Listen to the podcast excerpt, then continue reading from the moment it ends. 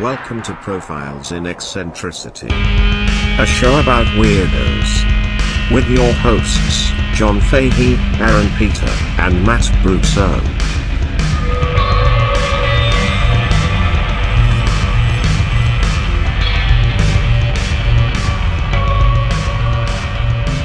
Hello, folks. Welcome to Profiles in Eccentricity. It's a doggone show about weirdos. I'm your host, John Fahey. Joining me, high functioning pervert, prettiest boy under the sun. Say hello, Mr. Aaron Pita.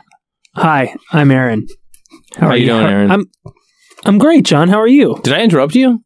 I mean, Get it through your get head. it through your head. Oh shit, John, Matt. How are you guys? I had to do a little callback. We haven't done we haven't done any Yeah. Prince of Porn callbacks No, in yeah. a minute. Yeah, we could really do a whole another episode on the Prince of Porn and how much we could. love it. Yeah, We, just talk should. about it all day. We should. Uh, we do. Mhm. Matt, Hi. hey, how are you? Good. How are you? Wait, no, you already answered that. Matt Brousseau. Hi. Prettiest boy under the universe. Wow. That's a big sky. Um, what? I'm sorry, dude. He looks great. It's a different type of pretty. yeah. I'm more of the woodsy pretty. You're like a city pretty. Hell yeah. it's a tight dude.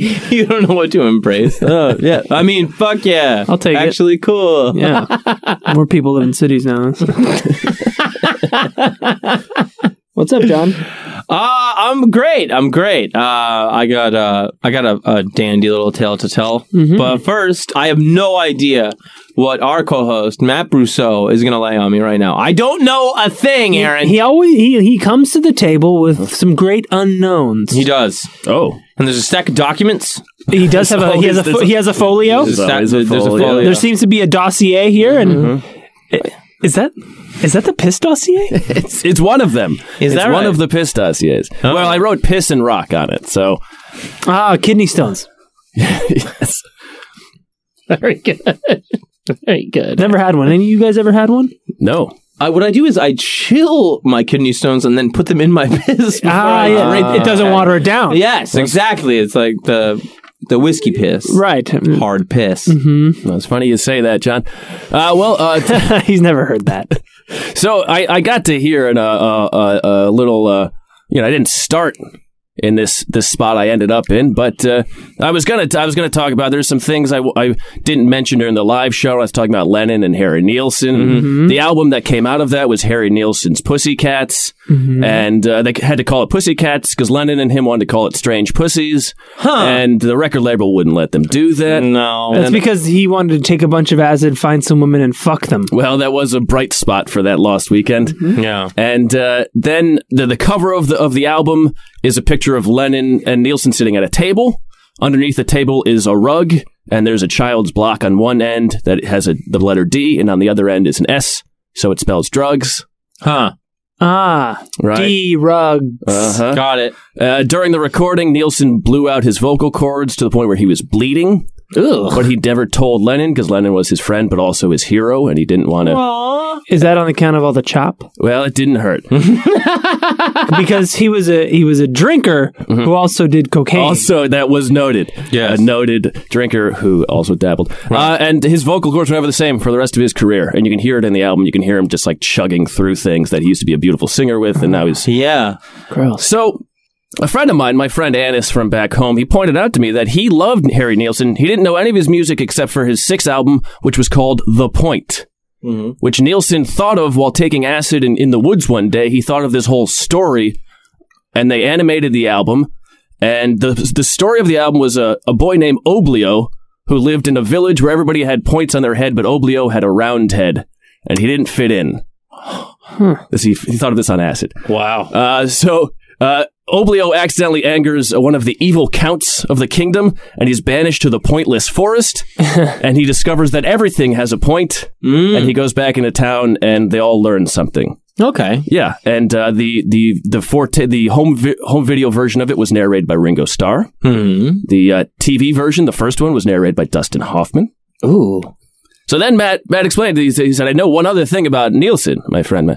Uh, and he said uh, he he made a song that he recorded with a bunch. He went to he was in England. and He recorded it at a British old folks' home, and they were they were sung it with him, and they handed around a bottle. And the song is called uh, "I'd Rather Be Dead," and the lyric is the lyrics are uh, "I'd rather be dead then wet the bed. Uh huh. Uh-huh. Huh. I wonder. It's all about piss. Yeah, I wonder Yes. what happens with the bottle. Well, they all drank the. bo- Oh, there was they liquor. weren't peeing in the bottle. Oh, I Yeah, thought they they, were were just all drinking. Just, you They were know, all drinking. collectively urinating in a bottle, Right. but no, they were drinking some liquor or something. And so then I said, well, Well, nobody's perfect. you know, music and piss. That seems like a pretty good combination. Hell yeah! You know, and so you know, recently the, uh, there's video of of Kesha on uh, My Crazy Beautiful Life. She uh, ru- was rumored to have pissed in a bottle and then drank it on camera. Is that a fact? That is true. Uh, Justin Bieber was arrested for being drunk in public, and in order to uh, to he did a pee test in Canada or a piss test, I guess you'd call it. And the the police, in order to prove it was him peeing, they filmed it nice. and they put a black bar over his penis, and I think that leaked out. Right. Yes, the it black does. bar. The urine, The urine. leaked out. Yeah, Like, hopefully.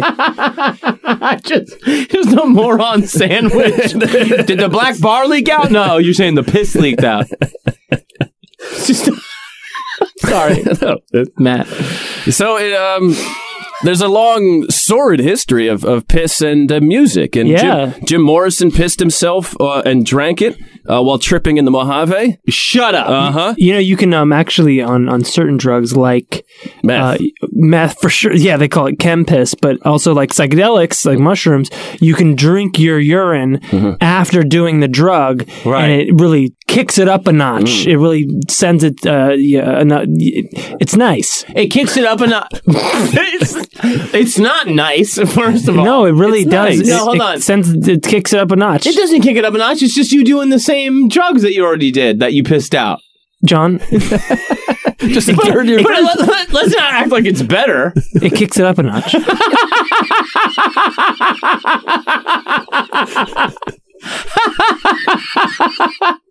they used to do this. So Alright. they used to do this with uh, in Siberia. They would like um, you know, the Amanita muscaria mushrooms, the red red ones with the white dots. Yeah. they're kind of toxic, right? Oh, like So the you- Mario ones. yeah, Mario. Mario. So you um they're slightly toxic. So you either have to like cook them or make a tea, whatever, uh, or you could drink uh the piss of the reindeer who are eating them. Oh, right. because it would those are filter out a lot of the dangerous. toxins, and you could just drink the reindeer piss. Right. There's a whole thing with Christmas and Santa Claus, and that we can get to another. The reindeer. yes. Really? But you Couldn't drink- you just look into its kaleidoscope eyes and get fucked up? But why do that when you can just drink piss? You're right. You're right. You're so smart. Thanks.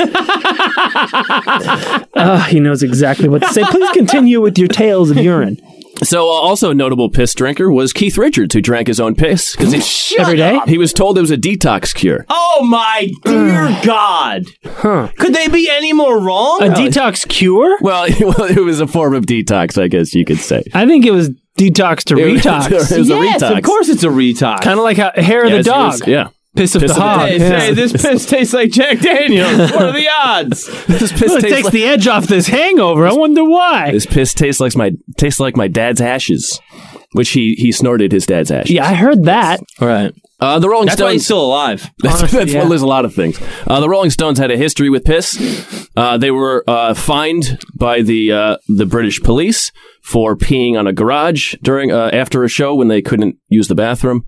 They were fined five pounds, I believe it was, each when they were boys. Oh, a fiver? Yeah, Foiler. Uh, Fiver. Fiver. Piss. Fiver. Fiver. Piss again. It's, it's, Fiver. it's light work. Free money. uh, bo- did you let that one go and I dived on it first, you fuckhead? Dude, I'm, I'm just trying to kick it up a notch over here.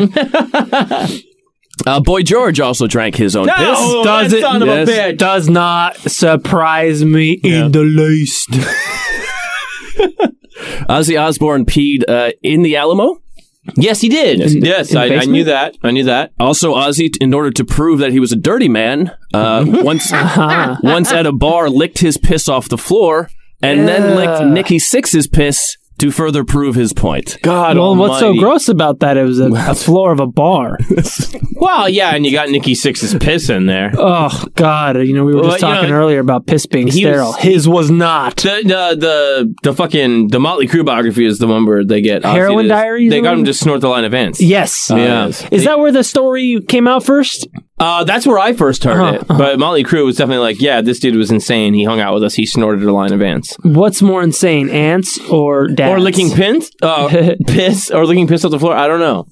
Uh, Try it out. I guess we'll we'll get back to you next yeah, episode. Yeah, yeah. We'll see you guys at the teak. Do not lick anything off the floor at the That's not piss. team. Uh, Chuck Berry, noted P fanatic. loves it. Yes. Here's a transcription of a recording ch- that was made while Chuck Berry was having relations with a lady. He said, Did I piss in your eyes? I'm sorry. There's piss all over you. oh my god! Your neck and your hair, but you love Oh, me. no. And she said, I love you. Hey Oh. Chuck! Hey Chuck! It's me, your cousin, Marvin! Marvin Barry! Yeah. You know that new drink you've been looking for? Well, try out some piss!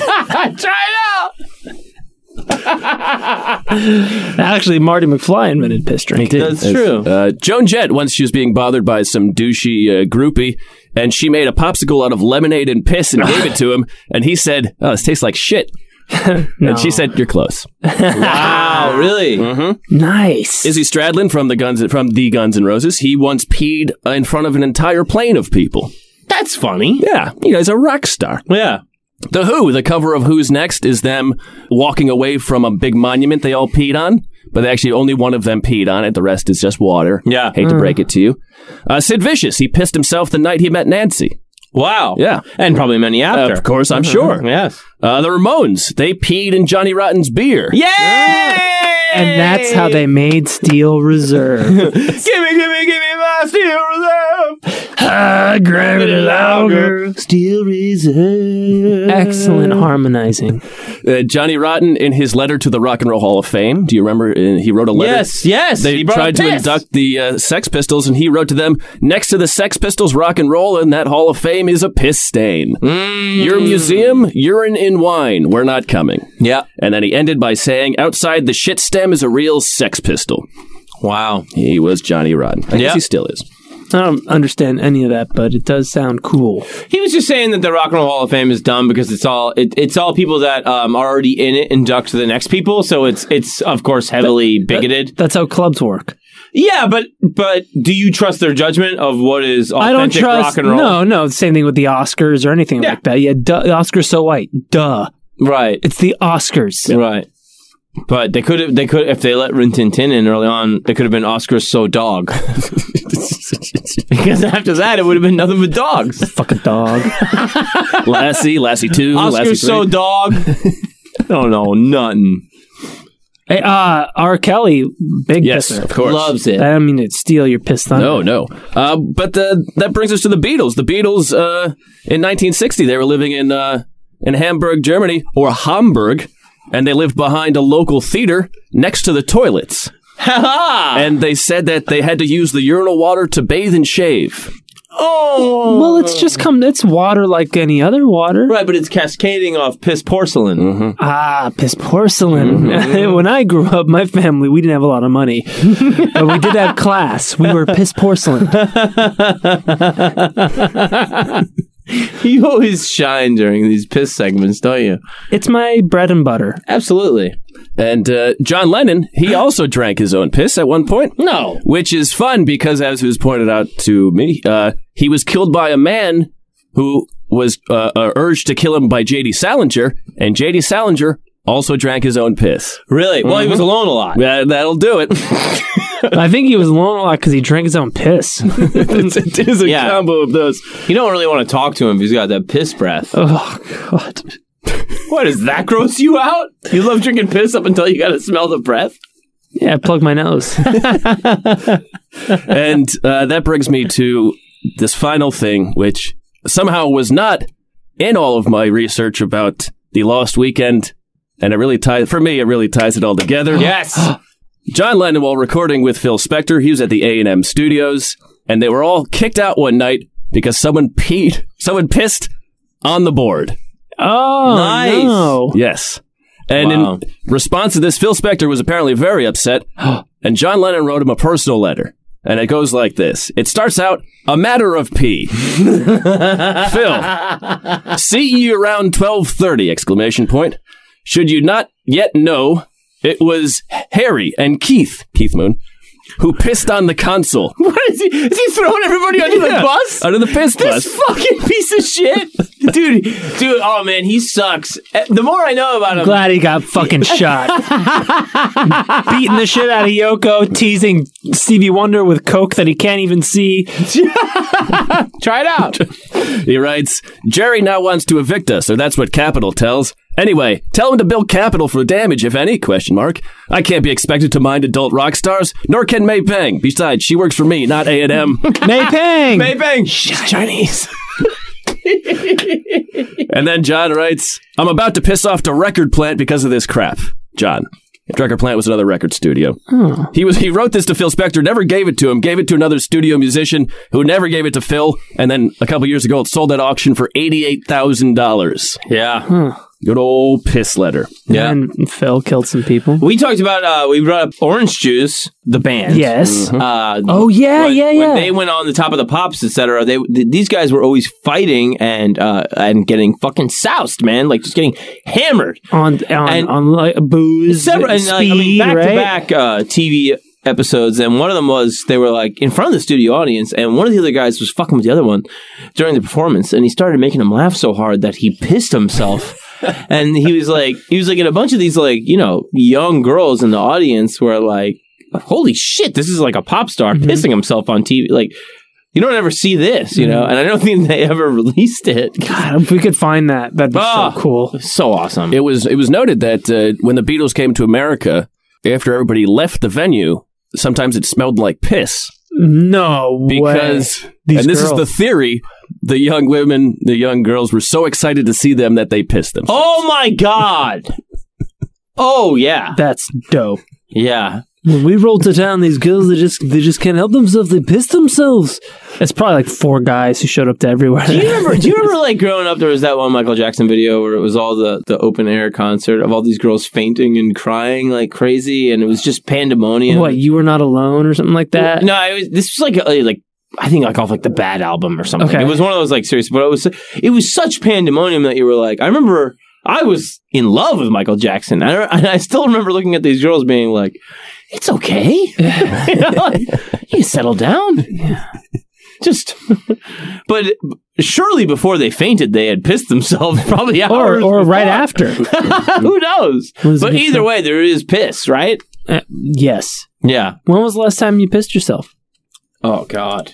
I have I I, I haven't. Pissed myself. Pissed. Last time I pissed Uh, I, well, I myself. don't think the listeners are ready to hear the last time we got pissed on. So no. when was the last time you pissed yourself? Fuck. Um, It's hard. It's a- it's good. it's, good. I mean, it's been it's been long enough that I don't Yeah, I don't know. good. Um, Tough to say. yeah. Matt, I I uh, have not pissed myself in memory. As oh I have well even as a kid, yeah well I'm no trying, I don't, I'm I don't trying, remember. I'm trying to peeing think about myself more as a like kid. early 20s Yeah. pissing, like drinking like a lunatic type things. And Uh-huh. I have more uh, like I have more of a thing of like I might piss on something fucked up because I'm Uh-huh. up drunk. Mm-hmm. and you think it'd be cool to piss on it. No, no, no. I think what I'm peeing on is the toilet, but Right. Oh. it's entirely not. yes Yeah. I've done that. Mm. Yeah. That's a Yeah. thing. Someone yelled at me and I said no they moved the bathroom and then Yeah. I left. Sometimes my dad would wake up and I'd be like, "That's not the bathroom," and he'd be like, "I know." And I'm like, "Well, what are you doing in there, you weirdo? Get out! You mean in the kitchen or something?" I'd be like, "Get the fuck out of there! I know you're going to pee, One you time- psycho." For the sake, yeah. One time, I think I was like in kindergarten or first grade or something, and we were playing Duck Duck Goose on the playground. Duck, duck, piss. duck, duck, it's piss. duck. No, we're playing duck, duck, goose. And I did it. I did the duck, duck, goose thing, and I sat back down. And apparently, I started uh, pissing myself, or I had pissed myself. I, and uh, the teacher, Mrs. Bucci, Oh, she Ooh, Mrs. Bucci. Oof, Marone. I got your Bucci. she right she here. was like, "Aaron, did you uh, did you uh, did you have an accident? Did you make a mistake?" And I was like, "No, no, I meant to hit, pick that person Yeah, yeah. as the goose." And she was like, "No," I, and I I I had pee peed myself. right, Oh. and you said, "No, Miss Bucci, I meant for you to smell my piss." Taste my pain, bitch. Jokes on you. Can we get more piss and and return? Sure, yeah. Can we do that? Yeah. Is that cool? All this, all this. I'm piss parched. We're Because piss I got parched. I got to deliver this whole uh, profile, and I'm gonna be piss parched. yeah. After these messages, we'll be pissed. Something.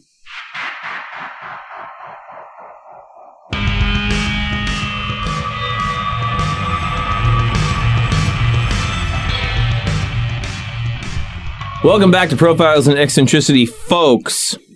Matt just dropped some severe piss knowledge on us. That was very excellent, Matt. Oh, thank you, thank you. That Rich, was- thick golden braids of fizzy knowledge. Phosphorian. I think you really dialed into the best part of the program, which Mm. is piss facts. Mm-hmm. Mhm. Uh, that's basically what it was. But I mean, uh, we've really uh, we've done a lot of that lately. It's really good stuff. Um, on the um, the second extra that we've recorded for the uh, pro- uh, profiles and eccentricity Patreon, Yes. we went deeper into piss facts. And uh, Oh, I- yes. I'm some- not gonna, yeah, I'm not going to give away too much more. But we uh, we found some crazy inventions that came out because of piss with our guest Laura Crawford, and we talked that that moved on to nukes and oh, it was a it was a, a conversation that ran the spectrum, it did uh, uh, the gamut. yes. sure. It So was good. It was really fun, actually. May 1st, the Patreon will be up, and if you join, you will have that episode, the after Malcolm McLaren episode, as well as Aaron's breakdown of Bill and Ted's bogus journey. yes, That's pretty good. bastion of modern cinema and storytelling. Pretty solid extra content. Yeah, If I Mm-hmm. For- do say for- so for- myself. uh, for no more than a dollar. no, that's a fiver. That's right, fiver. Yeah. heard for a it's fiver um, a month, Yeah. or or more if you want. Yes.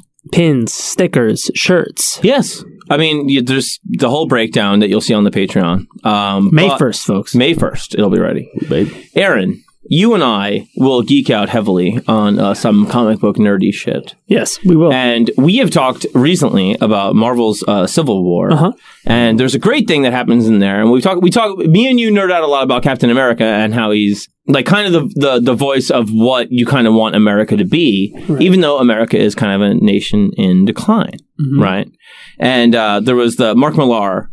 The comic author said the thing recently about Superman is a patriotic hero from a bygone era. right. But somehow Captain America still gets away with being the hero of the modern age. He still embodies America somehow. Yeah. And Where where Superman fails. Superman does fail. There's something more personal about all the Marvel heroes, is what he was saying. Why they don't achieve the same cinematically that Marvel heroes do. And uh, you sent me a couple of panels that you thought were very poignant from Civil War. Civil War. Do you want to describe what Civil War is? No, go for it. Civil War is a story that was uh, great from 2006 ish, I think. Yeah, 2006, 2007. And it was uh, basically preying on the idea that was first established in Watchmen of what if superheroes had to register and be government employees? Right. And they had to give up the secret identities and all that stuff. What would happen? And so, of course, there's a civil war. There's Right. superheroes that will refuse to do it. The ones that go along with it are led by Iron Man. The ones that won't are led by Captain America. Shockingly. It- it- It's interesting. Yeah, Yes. it's a good flip. Where the, the, the, the private entity, the private businessman sides with registration and the Hmm. Yes. government and the national superhero created by the government Yes. decides to, to not go along with registration. Which is almost a commentary on how America became. Like it was like war was, you know, kind of privatized, Yeah. and then like the soul of the country was kind of like, mm, no, we don't think so. You know, Right. Well, and Spider Man's the man in the middle. I thought that was very Spider Man is interesting. exactly the man in the middle, and he's portrayed as kind of a flip flopper. And it's because Spider Man is so beholden to his own conscience. So these panels that we're going to talk about, and he's a kid. he's not really. a I mean, kid he's, he's anymore. older in Civil but he's- War, he's, but he's always still spiritually a kid. Yes, But yes. these panels are Captain America talking to Spider Man. Um, who has embraced Tony Stark's thing of registration? He reveals his secret identity, and then he has second thoughts about what's going on, and feels like it's a sellout. And then he comes back to Captain America, and he asks Captain America, "Tell me what to do. I don't know what the right thing to do is. Please, Aaron, if you would." So Captain America responds to Peter I remember the first time I really understood what it was to be an American, what it was to be a patriot. I was just a kid a million years ago, it seems sometimes, maybe 12. I was reading Mark Twain, and he wrote something that struck me right down to my core. Something so powerful, so true that it changed my life. I memorized it so I could repeat it to myself over and over across the years. He wrote, In a republic, who is the country? Is it the government, which is for the moment in the moment in the saddle? Why the government is merely a temporary servant. It cannot be its prerogative to determine what is right and what is wrong, and decide who is a patriot and who isn't. Its function is to obey orders, not to originate them. Who, then, is the country? Is it the newspaper? Is it the pulpit? Why, these are mere parts of the country, not the whole of it. They have not command, they only have their little share in the command. In a monarchy, the king and his family are the country. In a republic, it is the common voice of the people. Each of you, for himself, by himself, and on his own responsibility, must speak. It is a solemn and weighty responsibility, and not lightly to be flung aside at the bullying of the pulpit, press, government, or the empty catchphrases of politicians. Each must for himself alone decide what is right and what is wrong, and which course is patriotic and which isn't. You cannot shirk this and be a man. To decide it against your convictions is to be an unqualified and inexcusable traitor, both to yourself and to your country, let men label you as they may. If you alone of all the nation shall decide one way, and that way be the right way according to your convictions of the right, you have done your duty by yourself and by your country. Hold up your head, you have nothing to be ashamed of. And then P- he goes on to tell Peter, Spider Man. Doesn't matter what the press says, doesn't matter what the politicians or the mob say. Doesn't matter if the whole country decides that something wrong is something right. This nation was founded on one principle above all else the requirement that we stand up for what we believe, no matter the odds or the consequences. When the mob and the press and the whole world tell you to move, your job is to plant yourself like a tree beside the river of truth and tell the whole world, no, you move. And then Peter Parker says, Can I carry your bags to class? This young uh, lady I'm going to tell you about is very much no, comma, you move. Hell yeah. Sophie Skoll was born into a very well to do German family. She grew up with her siblings and they were in youth movements and stuff like that. Time period. What time period? Well, this is uh 1930s. Okay. Sophie, born in the 30s in Germany. Yes. And her siblings were all in kind of like German youth league movements. And then as the Nazis took over, it was very natural to slip into Hitler youth stuff, Mhm. which her and her brother both did. And her sister was saying, You have to understand, she's like, everybody in lockstep singing along to the same songs. She was like, How could you not Yeah. be moved by the fellowship? Mm-hmm. How could you not think this is right? Her father was very displeased because he, Robert Skoll, was not at all a fan of what was going on. Of the Nazi move, the burgeoning Nazi movement. Yeah. Okay. And he didn't come from any like really sort of rebellious thing. He was just kind of an educated German Right. that was like uh, very devout in his faith, and he thought this is uh, like something is wrong here. And there was there was very much like an idea of we have lost our freedom. We're sort of hostages here. Yeah. Like this is very fun, and we're all going along with it, but this is a disaster Right.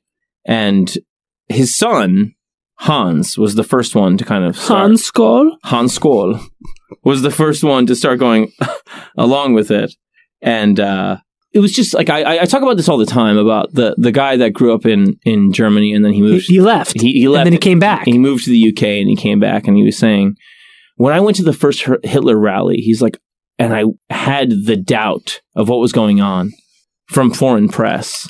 And I went to this this rally and everybody was so swept up in it. He's like, I just felt so alone, Mhm. you know? And like, why would anybody want to feel that way? Like, of course you would want to find excuse to get into it. Mhm. And that was how these kids felt too about the, the youth movement. Like it was, there was some, there was like a mys- Especially kids. a mysterious power that was like sweeping you all along the drum beat and everything. And Hans and Sophie, this is said by Sophie's younger sister, Inga.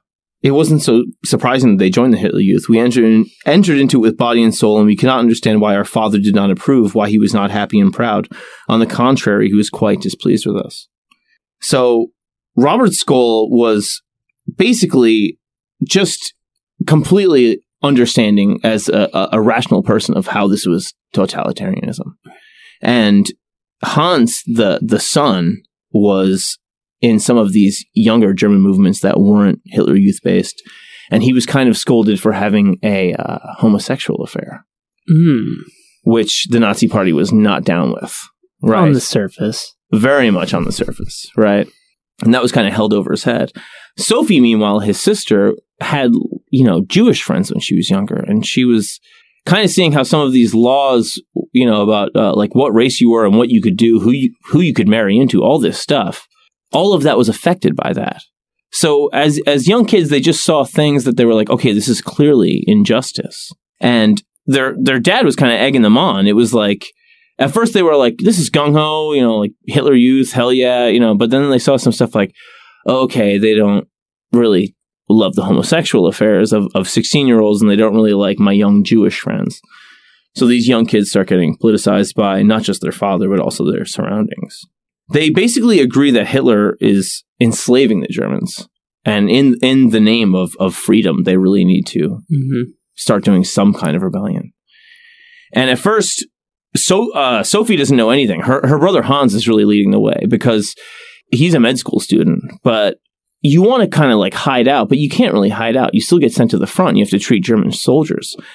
And his friends would see, you know, mass graves and they would see the rumors like on the front of concentration camps So the, the war has already started at this point. this is 1942. They're deep Oh, into shit. it. But, Okay. you're, but you're in you're in a very middle class German family. Where you're normally i- i- insulated, yes, but he's been thrust into the truth by by seeing these Yeah. atrocities. right. And Yeah. around this time, their father at work, uh, just a plan is is he serves time because somebody grasses him up in a very uh, Orwellian way. You know where you can't say anything against Big Brother. You see something, say something. he says the war it is already lost this hitler is god's scourge on my- mankind and in- the war doesn't end soon the russians will be sitting in berlin Huh?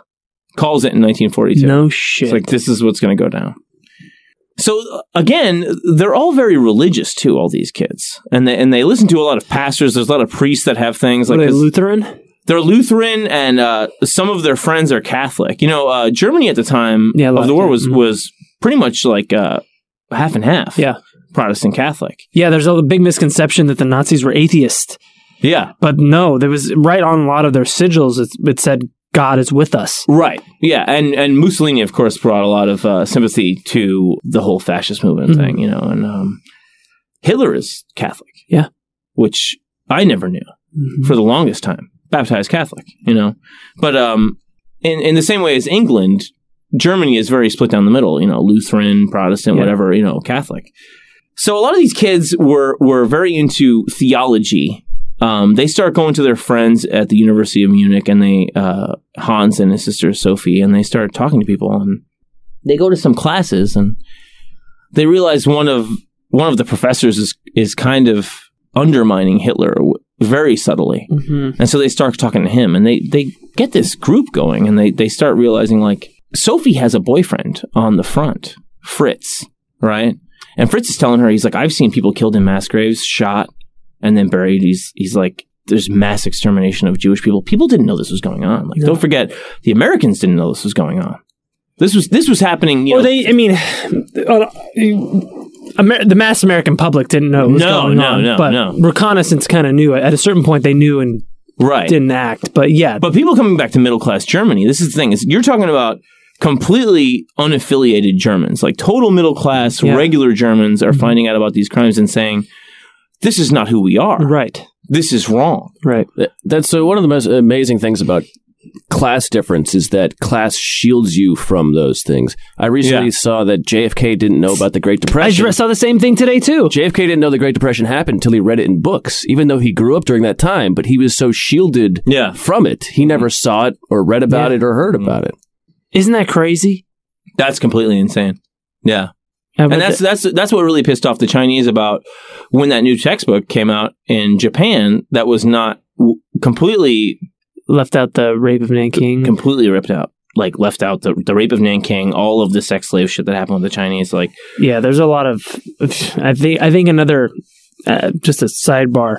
Uh, there is a. Um, you know, everybody talks about Doctor Death, mhm. uh, the German Doctor Joseph Mengele Joseph Mengele. yeah There's a Japanese Doctor. Absolutely. that is Yeah. out of fuck. I mean, it's some District Nine level Very much. vivisection stuff that I think I'm gonna. I'll do a profile on at some point. It's it's horrific, but It's it's truly horrific. but it, it's Um, worth knowing.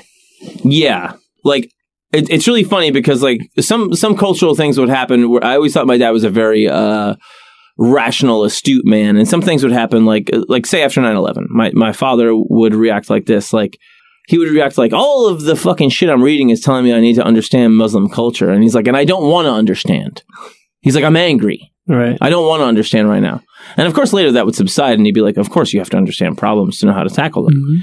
But after my father read The Rape of Nanking, he became equally socially. He's like, You know, I never bought a Japanese car because this, this book horrified him so much, you know? Yeah. And this is basically what these kids are struggling with is they're saying, We are part of an apparatus that Mm-hmm. is en- engaged in pure evil. Yeah. Like this is this is sheer evil. We can't we just can't go along with it, you know? And and they know they're the only ones. They're really in the mouth of the wolf. They're the only ones that are going to do this. And they're just white, regular old German students. And they get this um this professor on their side so they can get access to paper, envelopes, mimeograph Mhm. to make copies Distribution. and they start they start making these these leaflets and and dropping them around you know and and just talking about like we're in a slave state there's there's massive war crimes being committed and the war is over we're done because this is post stalingrad too don't Right. forget so the war is turning too Right. and Which is th- this whole. It's also very Lutheran esque yes yes that's what Martin Luther did. Mm. Leaflets. Right, right. Yeah, yeah, yeah. Right. Gre- file your grievances and tack them up on a wall. right yeah and i mean when we were we were we were doing research on this thing, and Laura and I were saying we didn't realize at this point you it was so it was so easy to get found because you were using paper. Yeah. That's rationed at Yeah. this time. Yeah. Wow. And never mind a, a mimeograph. Look on the list. Who's got paper? yeah. So and the Gestapo was going nuts because especially after the loss of Stalingrad, the German people get this rousing speech by Goebbels telling them it's total war right now. This is the first time they admit we're in danger. We might Right. lose. Right. This is the first time. So anybody that's stirring up shit at home, they're ready to bring the fucking axe down Mhm. hard. So they just tell everybody in the leaflet, please copy and distribute. Like tell them like some some of the people in the White Rose is the name of the resistance group. They Mm. found it, right? Which White. it's supposed to be innocence and purity in the face of pure evil, right? That's why it's the White Rose. That's beautiful. Yeah. And they would they would act like they were bigger than they were. They would take to the train and they would go up to Hamburg and drop a bunch of leaflets and be like, "Oh Yeah. no, this is a nationwide thing. This yeah. is not just we're five- huge. This is not just 5 6 kids, which it was. Fuck. It was 5 or 6 kids that were just like crisis of conscience and started going all around and uh, it's kind of like what we were talking about with like Castro yeah. back in the days is, is kind of like becoming a myth. Yeah. And then the reaction to the myth is then what empowers the myth. Right. You know, it's it's it's like that thing of you see a little trail of resistance and you think it's going to lead to this huge movement Mm. and you don't realize it's it's, It's, just, just, a, trail. it's just a trail, but if you're ready to follow that idea and enough people are as well, then it, it, will become. it the will myth. become that, Yeah. right? So they're doing all that. In the meantime, some of the guys, Hans, Sophie's older brother, are still getting sent to the front and they're med school students and Right. stuff like that. So, like, you know, they're like treating the wounded. But some of these guys would speak Russian and stuff like that. And they would find out about all these grave crimes the Russians were committing. And they would find out about, you know, extermination of 300,000 Jewish people, you know? And I think it's really that the Russians were committing. Or the, no, no, the, the, The Germans Ju- were yeah. doing, you know. Most of the notes I got from this were from the uh, Jewish virtual library, which this gentleman, Jacob Hornberger, wrote this amazing thing about the history of the White Rose and just how important it was that a bunch of kids that really could have kept their head down in a very upper middle class way were totally ready to sacrifice themselves to be Yeah. like, this is just wrong. Yeah. This is just against the human spirit. right. Like this is just evil. I, I I especially love the. Um, I mean, th- so much of the the Nazi messaging was purity, racial purity. Yeah. but they counter it with this innocence and pure the purity of the white rose like a, a, Yeah. a more pure purity i think is a, r- a very Yes. Oh yeah, absolutely. special Yes, it is. And it's also it's just preying on something deeper than like Nazism is new. Faith is not. right It was very much born in E, uh, like a religious thing of like and even older imagery because the, the nazis a lot of their imagery w- went back to this weird, you know, uh, Yeah. Vedic, cult, uh, Celtic, old Right. Nordic imagery. The SS is actually two lightning bolts. It's not two S's, Yeah. right? Yeah. A lot of these runes, but to go back to even something older, even older than than language of, of a rose is really something. Yeah, the, so fact that five kids came up with it is is amazing. Yeah, and there's really not many of them. Like there's really just um I mean there's like a couple of of uh there's only a, a few women. But they were very happy because Sophie wasn't supposed to know. Her brother was doing this resistance shit, and Sophie wasn't supposed to find out. And then once she kind of sees the leaflet dropped around the university, she kind of instinctively knows, like, oh, my brother's involved in this. And so she goes to him and says, you know, what's the deal? And then they get her involved. And then they were very thankful because she was way less likely to be searched by the SS Right. when they were passing stuff around because they were desperate to get these people, Of course. you know? And uh, so they have the use of the mimeograph from, you know, the people working at the university that were sympathetic. And it's, you know, if you think about it, like, if you think about how rebellious our universities are here now, the idea that so few people in a Nazi university at the time, you know what I'm saying? Like, like universities have always been kind of bastions of rebellion. And like, there's, this was just a tiny little bit of people. But but I, I- I think in a position like that, you know, everybody's singing the same song and they're all Yeah. doing this, but they're all getting these suspicions and they're saying, "What can I do that won't put me in trouble? What's the what's what's the basically the least I can do because I have to do something." Right. So that was the thing that these first White Rose pamphlets were saying was passive resistance. Right. You know, kind of like in, I mean, not even like in, in a Schindler way, like, you know, make sure the bombs don't go off or anything like that. Just, you know, don't support where you can. Mm-hmm. And they start dropping like graffiti with stencils and stuff like Hitler the mass murderer, you know, Hitler down with Hitler, freedom, freedom, freedom. So now it's just like pamphlets, random graffiti, you don't know where it's coming from. But this is the first time you've ever seen rebellion like this. It's just a couple of kids doing it. But the cracks the, it's, the cracks are are starting to show. Well, also just that it was like, you know, it was the first time, you know, Goebbels and the Third Reich leveled with them being like, yeah, we might fucking lose this thing. Yeah. You know, and, and then they declared a policy of what they called total war. So every, you know, all hands on deck. You You know, know, if you're with us or against us. Yeah, like we got to do this thing. It went up to the University of Hamburg. Copies started being made up there. Uh, the uh, they went to as far as Austria too. They No would shit. yeah, some of that would get around. You know, just like again during the war rations, the SS was so like we have to find out how these people are getting envelopes to send shit around. Where are they getting paper? Where are they? Getting- Isn't that crazy? Where are these Postage. people getting envelopes? yeah, because because I Call mean- the minister of envelopes. But I mean, again, like if you have like the most automated fascist state and the trains are running on time, and the, you, you know should be able to count it to the decimal, and, right? and where you can go backtrack to where that envelope came from, who Yeah. licked it. Right. Right. So that's what they were saying. So they were they were in a huge tiz. Right. They were tizzed out. the Gestapo was in a massive tiz, dude. oh shit! When They- the Gestapo gets tizzed up, better not watch good. out. Whoop, whoop. So when Han- Hans and the and the other friends, they would have to go to the front. They would they would uh, leave it to Sophie to still act like act like we're still in active resistance. Like we have to Right. go and do this shit. And they would come back with more horror stories. And then God, can you imagine their conscience like going out there? I gotta go. On one hand, well, like I think luckily a lot of them were doing like med stuff, which is, you I know? guess, you, you, yeah, on one hand, you are saving a life. You're saving Right. a countryman's life, right? Yeah. But also, you are in uh, a way, you are a cog in that machine. Absolutely, absolutely. But I mean, there is no there is no choice. Ah. No, like there isn't. Sophie tried to hide out doing kindergarten teaching after she she left school. German word kindergarten. Yeah. And she still had to serve for some kind of like national labor board. Like they, Right. they found a way to just draft everybody. Everybody Yeah. had to get involved, even if you were trying not Yeah. to. Even if you picked a job that would so like little likely get you involved with the fucking Nazi war effort, they would still find a way to draft you in, no matter who you were. So uh, their their their activities were kind of interrupted when the when the boys were um, were at the front, and her uh, her boyfriend Fritz Hartnagel, Fritz Hardnagel? Fritz Hartnagel, Ooh. was telling her like I've seen Russian POWs just shot in a mass grave and then covered over, and I've seen the the remnants of of Jewish mass slaughter. But these are the first people that were reporting in Germany on mass extermination of Jewish people. And like right now, you know, there's the thing going on in the news where they're saying that a lot of people are forgetting about the Holocaust. You know about What, what, the hollow? What, the, ho- the huh? that? right. The hollow, huh? There's a lot of people like like it's, yeah, I think they, they polled some, some kids. yeah yeah they don't know. that. Uh, eh, Uh, I mean, I don't know what to say. Well, that's that's why you have to.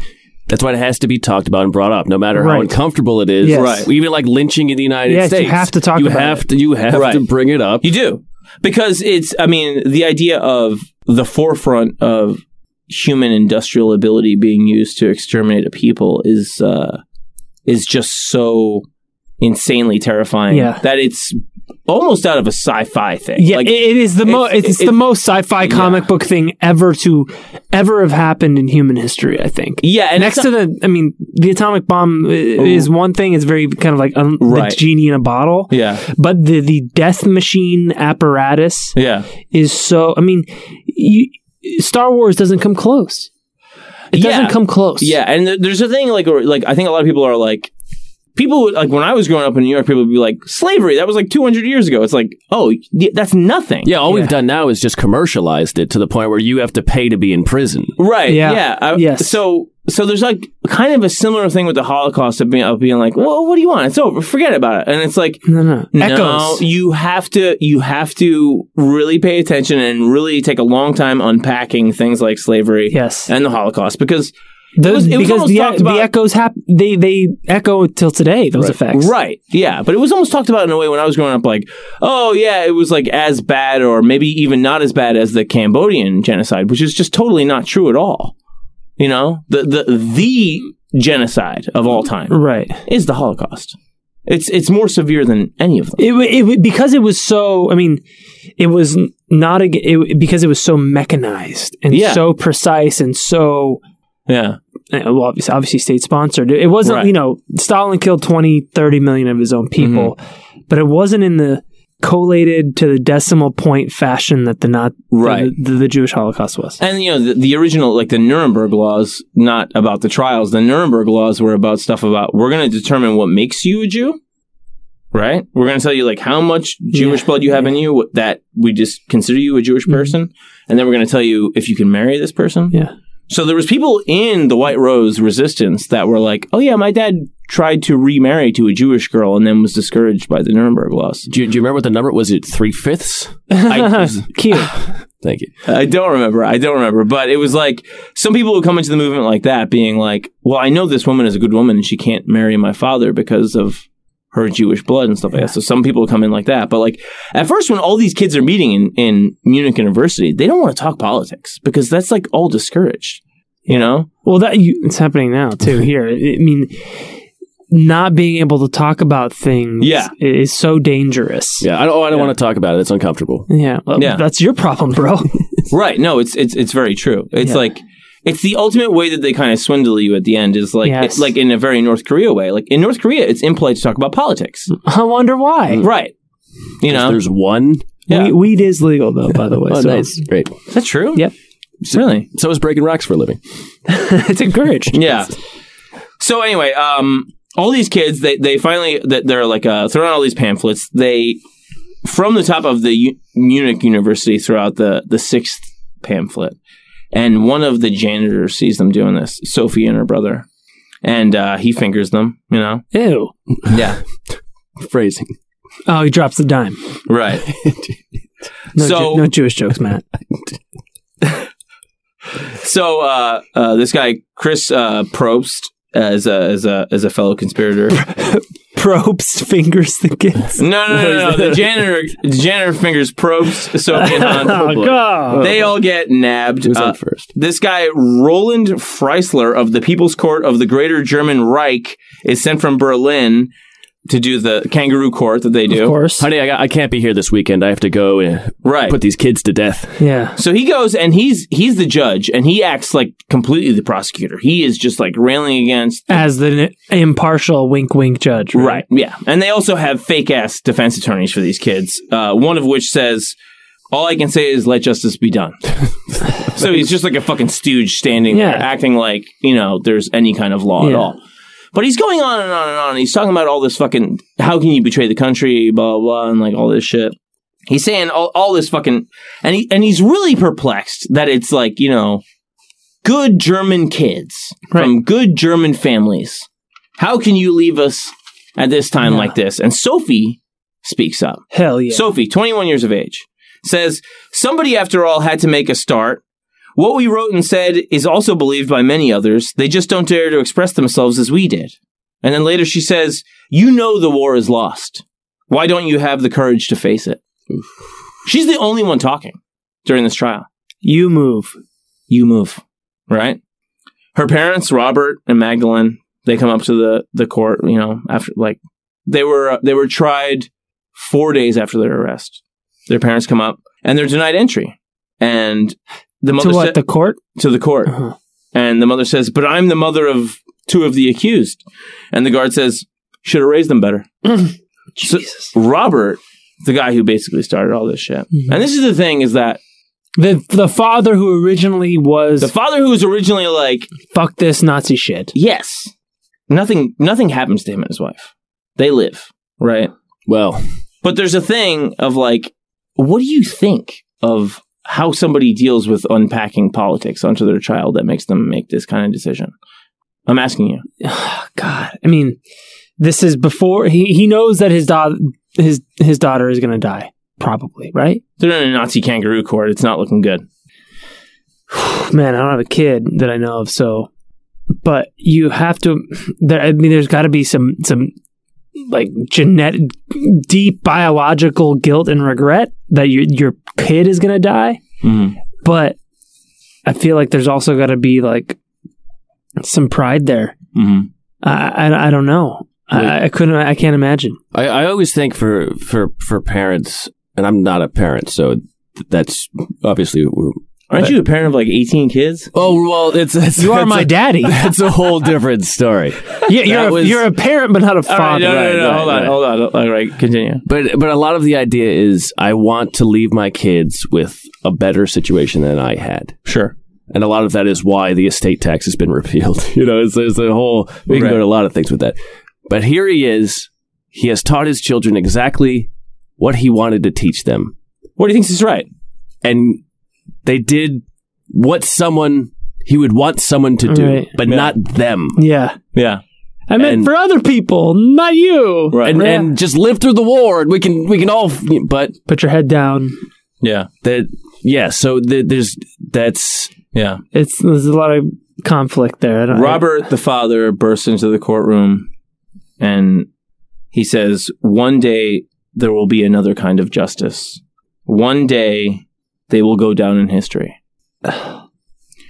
They are found guilty of treason and sentenced to death.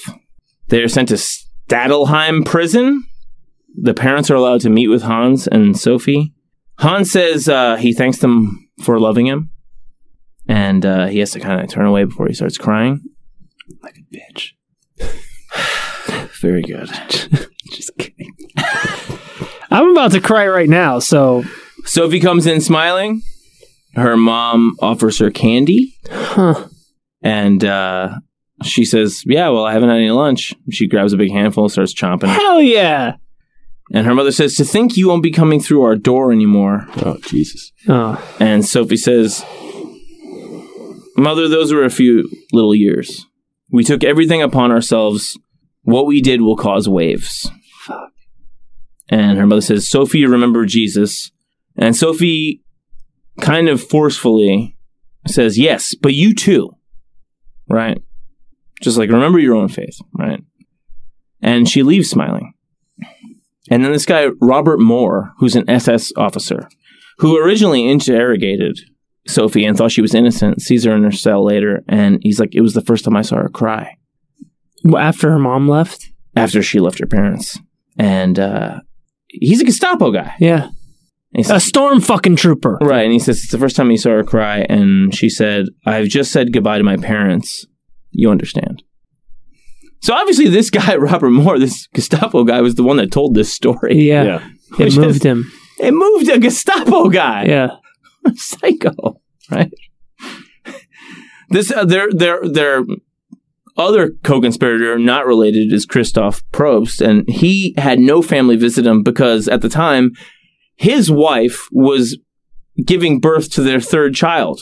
So he did they his family didn't know he was arrested or sent to death Oh my god. because they were dealing with the birth of this child. And he's granted access to a Catholic priest, talks to him, and he says, Now my death will be easy and joyful. right? Sophie was led first to the guillotine. Oh Lord. Well, you- they, they so they don't gas non-Jewish German citizens. They Well, need they all the gas they fucking- can get. They behead them, Yeah, which is something I, I, I couldn't believe. It's probably an easier death. Well, they had they had this uh, kind of more automated sort of German thing. It's called a whatever. It, it, Das it- it's, Volkswagen. it's a faster version of the guillotine. More fuel efficient. They're like, yeah, we. What if we made it faster? Yeah. well, they s- everybody, everybody is saying. Um, first of all, all the Gestapo people, all these people in, in, in the prison, before they die, they allow all three of them to meet. Together. together. All the co-conspirators: Mm-hmm. Christoph Probst, who just had a kid, Hans, the brother, Sophie. and Sophie. They all are allowed to go together because everybody is so impressed by their bravery, and they're also saying, like, this is the thing: is that it's creeping into some of these people involved in the Third Yeah. Reich. They're saying, Holy maybe, shit. oh, Maybe maybe, they're right. these fucking kids are right. Maybe like we're wrong." Yeah. They're- And they're probably allowing a lot of this shit because of white privilege, et cetera, and, and, and Aryan privilege. But they're also probably saying, like, man, I got to give it up for these kids. They really are immediately going to their death so bravely. Right. And none more so than Sophie, who's the youngest at 21. Right. It's kind of like uh in um in a lot in a lot of movies, but in True Romance. Mm-hmm.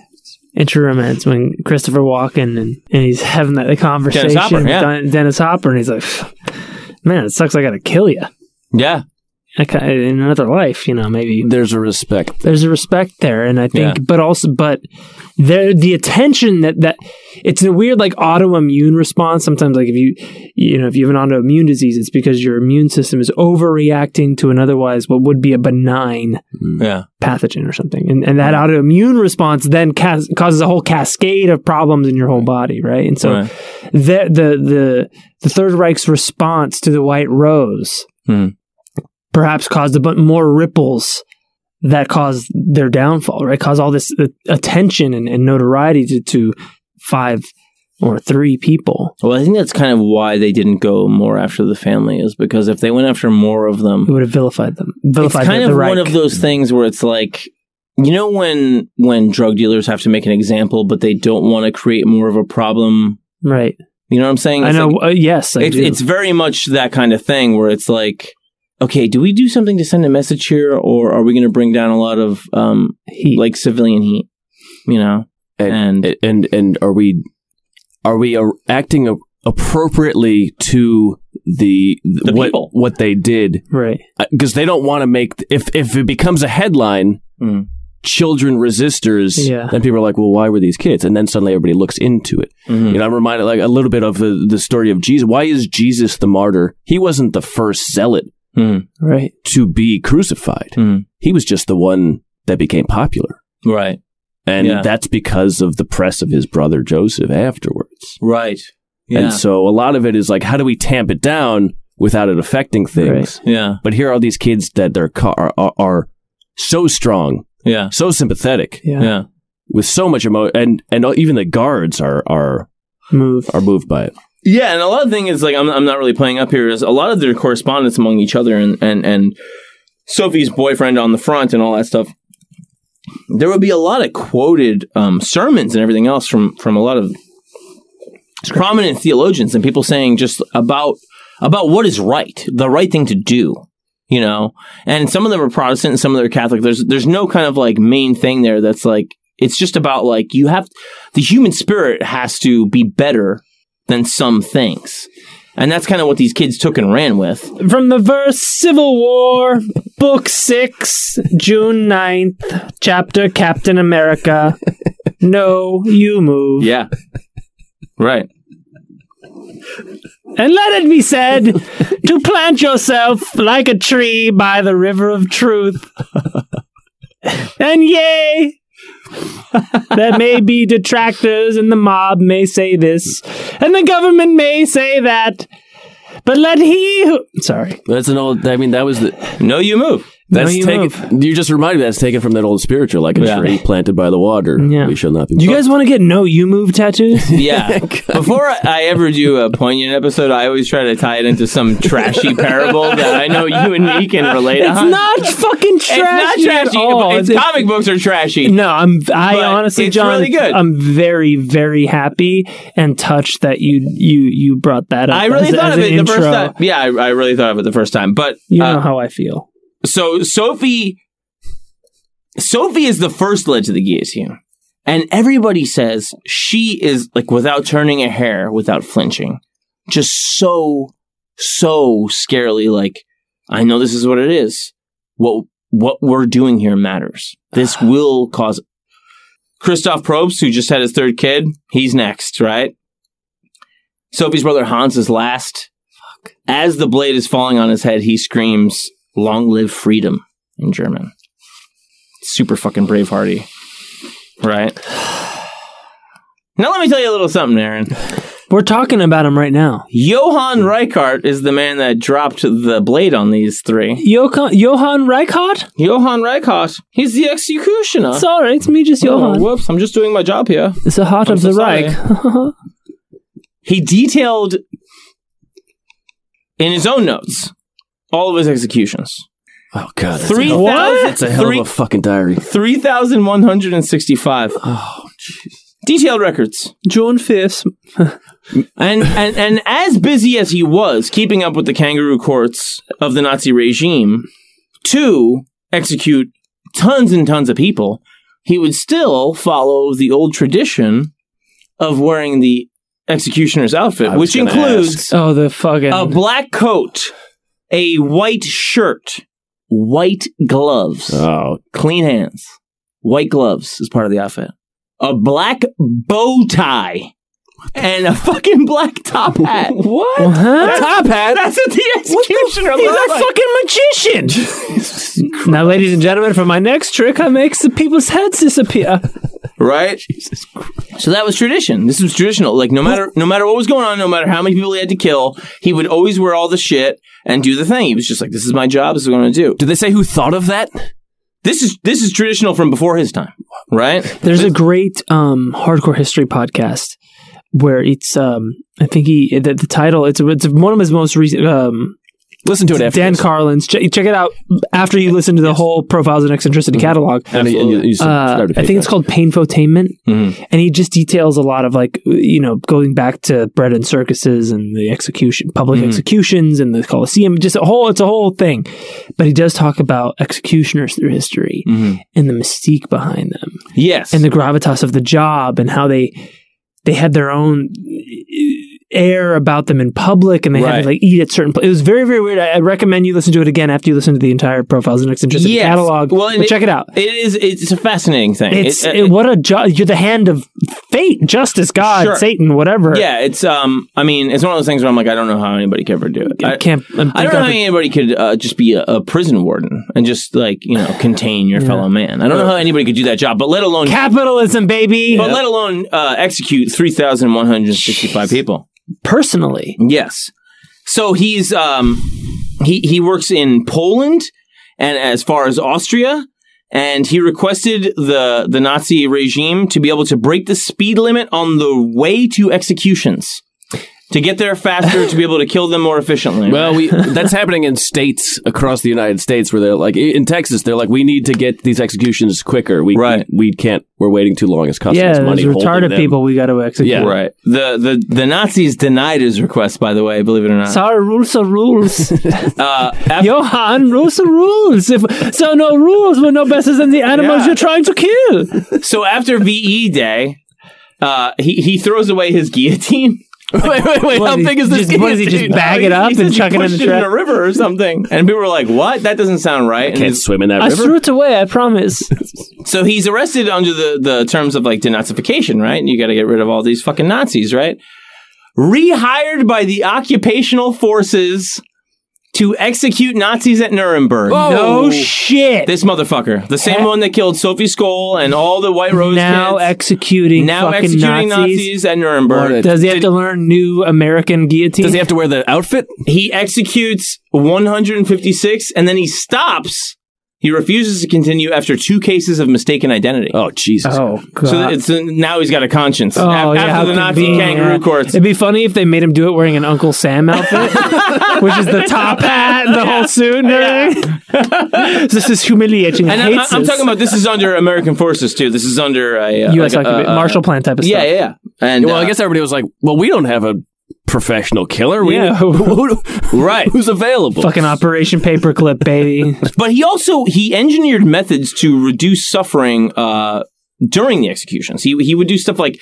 You know, you got to buckle you in so you don't like, uh, you know, struggle and strive, and you know, you, Yeah, you get clean your head cut. chopped off, all that stuff. He was just like, no, I'm going to get two or three big ass guys, pull you as taut as you can, and then it's a three or four second death. So he was actually kind of into increasing mercy in his work. I think increasing efficiency, but you can call it mercy. Sure, sure. Um, he uh, he he's he lives in West Germany after the the war, and he's uh, they abolished the death penalty in 1949, and he Something we still have not. Oh, uh, okay. his- he lives a very sad life. His wife leaves him Huh. in 1950. His son takes his own life because of his father's reputation. Fuck. And Ah. then in 1963 in Germany, there was a series of taxi driver killings. And they started talking about bringing back the death penalty. And Johann Reichardt spoke out against it. How about that shit? Yeah, it's a um gosh, I think it was in the movie Ides of March where George Clooney's playing a uh, presidential candidate Yes, yes. and he's on like on like fucking McLaren, but he's on like one of those, you know, interview shows. And he asks um the guy asks Clooney's character, you know, are you for or against the death penalty? Yeah. And he says I'm against it. I think this is almost the beginning of the movie, too. It's really It's either at the beginning or the end. I don't remember, but No, it really it's the stood out beginning. for It's me. Very good. And he was like, I'm against it. And he's Yeah. like, why? Well, and he's like, well, it's a, it's a perfect punishment, but we have an imperfect system. Yeah. And then he asks him, what if you found out somebody had murdered and raped your wife and children? He said, oh, I'd kill them. Yeah. But I, th- I thought the Well, th- that the- was the uh, phrase. It's an im- it's a perfect punishment, but we have an imperfect system is a really poignant. Um, interestingly that question was what helped give uh, the presidency to I think it was George the first George Bush. Yes. Yeah, well, that's that's uh, why they brought it up in, in, in that movie. It was to put people in this, like, tough um, tough on crime.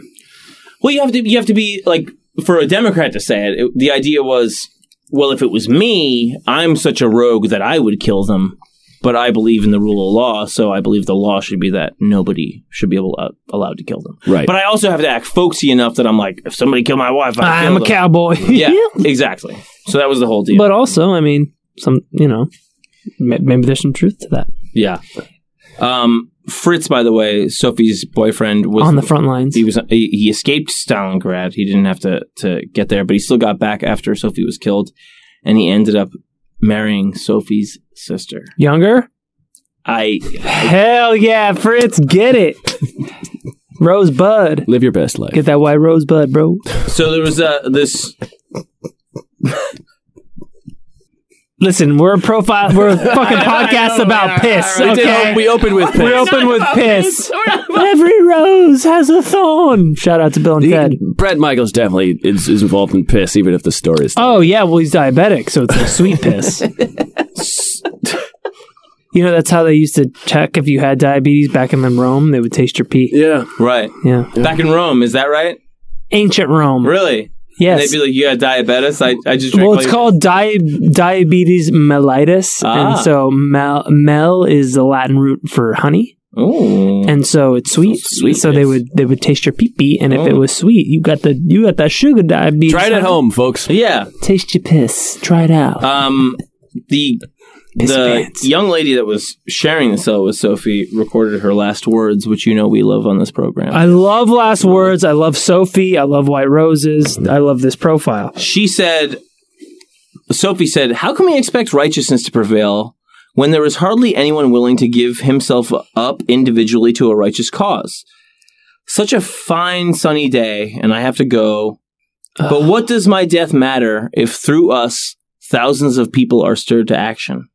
The the the leaflet that got them caught by the fucking janitor that was smuggled out of the country and it was dropped by allies over No occupied Germany. shit. and it was renamed the Manifesto of the Students of Munich.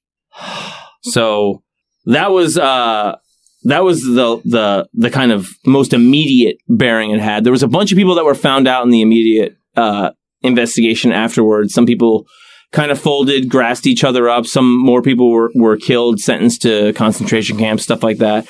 One other girl was her trial kept getting delayed because of Allied bombing raids until Good bombing. until finally the allies bombed the town she was held in and she was freed so there was a girl from the white rose that was freed um, some people have, have said things like this uh, the playwright lillian garrett groag said in newsday it is possibly the most spectacular moment of resistance that i can think of in the 20th century the fact that five little kids in the mouth of the wolf were really counted had the tremendous courage to do what they did is spectacular to me I know that the world is better for them having been there, but I do not know why. In the same issue of Newsday, Holocaust historian Judd Newborn noted that you cannot really measure the effect of this kind of resistance and whether or not X number of bridges were blown up or a regime fell. The White Rose really has a more symbolic value, but that's a very important value. Arguably the most. Yeah. And I just want to leave you Bye. with Oh, this these are i mean the words that made me fall in love with the story and they were put out by my friend josh jubinsky who does a, a label called dead tank records and it, uh, it was the first picture i ever saw of sophie school and uh, so on february 22nd 1943 sophie school was executed with her brother hans for leading student resistance against hitler as part of the white rose group she was 21 quote from Sco- sophie the real damage is done by those millions who want to quote unquote survive. The honest men who just want to be left in peace. Those who don't want their little lives disturbed by anything bigger than themselves. Those with no sides and no causes. Those who won't take measure of their own strength for fear of antagonizing their own weakness. Those who don't like to make waves or enemies. Those for whom freedom honor, truth, and principles are only literature. Those who live small, mate small, die small. It's the reductionist approach to life. If you keep it small, you keep it under control. If you don't make any noise, the boogeyman won't find you. But it's all an illusion because they die too, those people who roll up their spirits into tiny little balls so as to be safe. Safe? From what? Life is always on the edge of death. Narrow streets lead to the same place as wide avenues, and a little candle burns itself out just like a flaming torch does. I choose my own way to burn. no, you move. yeah, dude. Ladies and gentlemen, a tear just rolled from my eye. That's our show, folks. I love you. My name's John Fahey. That- thank you. That was beautiful, John.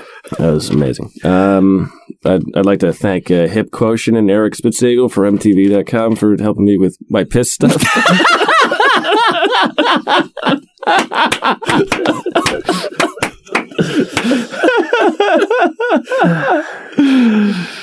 Thank you, guys. I love you. I love you all. Um, Piss and heroism. What are you gonna? What, what else do you want? You know what I mean? good night. Good night. Good night.